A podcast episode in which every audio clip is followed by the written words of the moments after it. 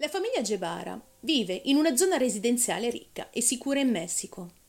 Lisette Farah non lavora e dedica tutta la sua vita ai suoi figli. Il padre di famiglia, Mauricio Gebara, è un uomo d'affari e gestisce un'azienda di famiglia con i suoi fratelli. Guadagna molto bene e la piccola famiglia gode di un'ottima situazione finanziaria e sociale. I genitori stessi provengono da famiglie ricche e potenti il che fornisce loro una solida rete di contatti con politici e agenti di polizia. A prima vista sembra una famiglia perfetta, questo almeno dall'esterno. La coppia si è sposata nell'aprile 2001 a Città del Messico. L'anno successivo nasce la loro prima figlia, Lisette, chiamata con lo stesso nome della madre. Nel tempo il rapporto tra la coppia si deteriora a causa delle tante tensioni tra Lisette e la famiglia di Mauricio. Ad esempio, durante una festa in cui Lisette si stava divertendo con alcuni amici della coppia, Maurizio e i suoi parenti hanno iniziato a trattarla come una donna facile, dal comportamento dissoluto e senza ritegno. Data la relazione tra i due, Maurizio parte sempre di prima mattina per andare al lavoro e torna tardi a casa la sera, dando anima e corpo per il suo lavoro, lasciando la moglie sola ad affrontare la sua seconda e complicata gravidanza. Paulette nasce nel 2004 prematuramente, a sei mesi, a seguito di un parto molto complicato per la madre. Pesa solo 800 grammi e misura 34 centimetri. Ma nonostante tutto, la piccola sopravvive. Sviluppa però un ritardo del linguaggio e una disabilità motoria e tutto questo richiede molto tempo da parte dei genitori, che si occupano, come meglio possono, della piccola Paulette. Queste precauzioni mediche e le tante cure faranno ingelosire anche la sorella maggiore, Lisette, che consulterà uno psicologo infantile per diversi anni. È il 21 marzo 2010 e come ogni sera la madre di famiglia mette le sue due figlie, Lisette di 7 anni e Paulette di 4, in pigiama e poi a letto. Di prima mattina intorno alle 6, le due governanti della famiglia, Erika e Marta, si prendono cura delle figlie della coppia, mentre la madre riposa. In effetti la maggior parte del tempo non era la madre ad occuparsi delle figlie, ma bensì le governanti, che svolgevano un ruolo di babysitter e madre per le piccole, occupandosi praticamente di tutto in casa, mentre la madre, Lisette Fara, passava gran parte del suo tempo ad oziare e spendere denaro. La figlia maggiore si prepara per andare a scuola ed una delle due governanti l'accompagna in strada per prendere l'autobus per la scuola. La governante ritorna in casa dei Gebara ed Erika, dopo aver riordinato, va al piano di sopra per svegliare la piccola Paulette. La bambina va ancora all'asilo e per questo non viene svegliata insieme alla sorella maggiore. Ma, a grande sorpresa della governante, la bambina non è nel suo letto. Erika pensa che la piccola si fosse svegliata e che si trovasse in bagno. La donna la cerca in casa, senza successo. Le due governanti cominciano ad entrare in panico, soprattutto a causa dei problemi di salute della bambina. La piccola non poteva andare molto lontano da sola. Erika allora entra nella stanza dei genitori per svegliare la madre ed annunciarle la scomparsa della figlia. La donna non reagisce rapidamente. Forse non aveva ben capito quale fosse il problema, ma la donna impiega diversi minuti prima di vestirsi e andare verso le governanti. La madre di famiglia, allora, chiama il marito e Maurizio chiama la sorella per avvertirla e contatta immediatamente le autorità. Rapidamente e, grazie alla rete di amici della famiglia, il procuratore generale di Edomex e il sindaco della città sono informati della scomparsa della piccola Polegge Bara. Iniziano ufficialmente le ricerche della bambina. Tutti gli appartamenti del palazzo vengono perquisiti con l'ausilio di cani molecolari per trovare delle tracce della bambina. All'interno dell'appartamento non ci sono segni di effrazione. Inoltre le guardie giurate e le numerose telecamere di sorveglianza non hanno filmato nulla di compromettente. Nessuno si è introdotto nell'appartamento, al di fuori delle due governanti.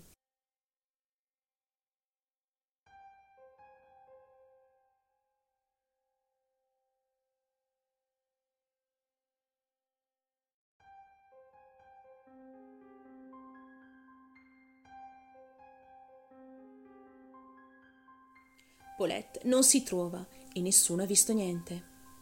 La polizia non ha trovato alcuna pista da seguire, nessuna informazione per aiutare a capire dove la bambina si trovasse. Sui giornali, in televisione, su internet e persino sugli autobus vengono mostrate le foto della piccola Paulette. Tutti gli abitanti sono oramai a conoscenza della sua scomparsa. E questo a poche ore dai fatti. Sui manifesti è riportato quanto segue. Aiutami a tornare a casa. Mi chiamo Paulette e ho quattro anni. Ho difficoltà motorie e del linguaggio. Ho una cicatrice sulla schiena, sul lato sinistro. Non posso essere lasciata da sola. Ho bisogno dei miei genitori. I genitori vengono invitati in televisione e implorano il presunto rapitore di restituire la loro bambina. La madre di famiglia rilascia diverse interviste nella stanza della figlia, seduta sul suo letto e circondata da tutti i suoi peluche. Lizeth, ¿qué fue lo que pasó?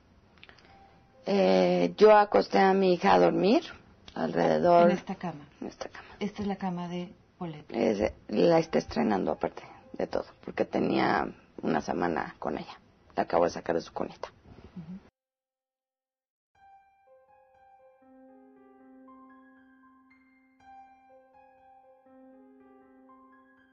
Molte persone sono alquanto stupite dalla reazione della madre, considerata fredda e priva di emozioni. La polizia ha raccolto moltissime testimonianze il giorno della scomparsa di Paulette. Secondo Erika, una delle due governanti, il padre di famiglia, Maurizio, sarebbe andato a fare jogging da solo quel giorno, cosa che era solito fare. Secondo la seconda governante, Marta, invece, il padre si trovava in casa e quando le due donne si sono rese conto della scomparsa di Paulette, avrebbero svegliato non solo la madre, ma anche il padre Maurizio. Il grande mistero di tutta questa ricerca è la mancanza di precauzioni da parte della polizia. Ad esempio, la camera da letto della bambina non è mai stata messa in sicurezza. Diversi estranei, familiari e genitori hanno avuto accesso all'interno della stanza. In tutto questo non bisogna dimenticare che Lisette Farah e Maurizio Gebara non sono stati considerati come potenziali sospetti, cosa che accade in grande linea di massima in tutti i casi di bambini scomparsi. Fin dall'inizio delle indagini, la polizia si è fidata ciecamente della coppia.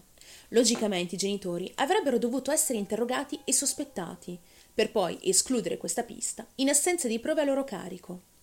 Ma tutto questo non è accaduto. Perché? I genitori sono stati però intercettati utilizzando dei microfoni nascosti all'interno della loro residenza. È proprio grazie a questi microfoni che viene registrato uno scambio curioso tra la madre e la figlia di sette anni, Lisette. Sì, non dire niente, digli che siamo molto tristi perché la tua sorellina si è persa. Questo è tutto quello che hai da dire. Perché, mamma? Non hai altro da dire, altrimenti potrebbero fraintendere le cose. Faresti meglio a non dire niente, ok? Perché noi non sappiamo niente. La madre di famiglia dirà in un primo tempo che si trattava solo di battute senza alcun senso e valore, sostenendo che questa conversazione è stata registrata fuori contesto. Malgrado queste conversazioni, contro di lei non verrà avviata alcuna azione penale. Il 30 marzo, nove giorni dopo la scomparsa, i genitori vengono trasferiti in un albergo e le tate portate sul luogo della scomparsa per una ricostruzione. La stessa notte, intorno alle due del mattino, verrà ritrovato il corpo della piccola Paulette. La bambina viene scoperta in pigiama nel proprio letto, incastrato tra il materasso e i piedi del letto. La piccola sarebbe caduta dal letto prima di testa, restando bloccata a causa della sua disabilità. L'autopsia ha anche rivelato che Paulette è morta accidentalmente per asfissia meccanica, dovuta all'ostruzione delle cavità nasali e alla compressione del torace. Sul corpo non sono emesse aggressioni fisico-sessuali, droghe o sostanze tossiche. Secondo gli investigatori, Paulette sarebbe morta da 5 a 9 giorni e il suo corpo non sarebbe stato spostato dalla posizione iniziale. Nel letto, però, viene trovata anche una coperta piena di sangue. Alla notizia di questa tragica scoperta, il popolo messicano è indignato. Com'è possibile che in nove giorni nessuno abbia visto il corpo bloccato ai piedi del letto? Come hanno fatto i cani molecolari, addestrati ad annusare gli odori di cadaveri a chilometri di distanza, a non aver sentito nulla quel giorno? Come potevano i membri della famiglia stessa, che hanno dormito nel letto della bambina dopo la sua scomparsa, non rendersi conto della presenza del corpo? Come ha fatto la madre di famiglia, seduta sul letto della figlia Paulette durante l'intervista, a non vederla? Il procuratore generale Alberto Bazbab e investigatore capo si è dimesso poco tempo dopo la scoperta sotto la pressione dell'opinione pubblica. Dopo questa decisione, il nuovo procuratore, Alfredo Castillo Cervantes, parla in televisione per rivelare i risultati dell'autopsia. Secondo i rapporti, Paulette sarebbe morta ai piedi del suo letto e il suo corpo si sarebbe trovato in quella posizione fin dall'inizio, ovvero da nove giorni.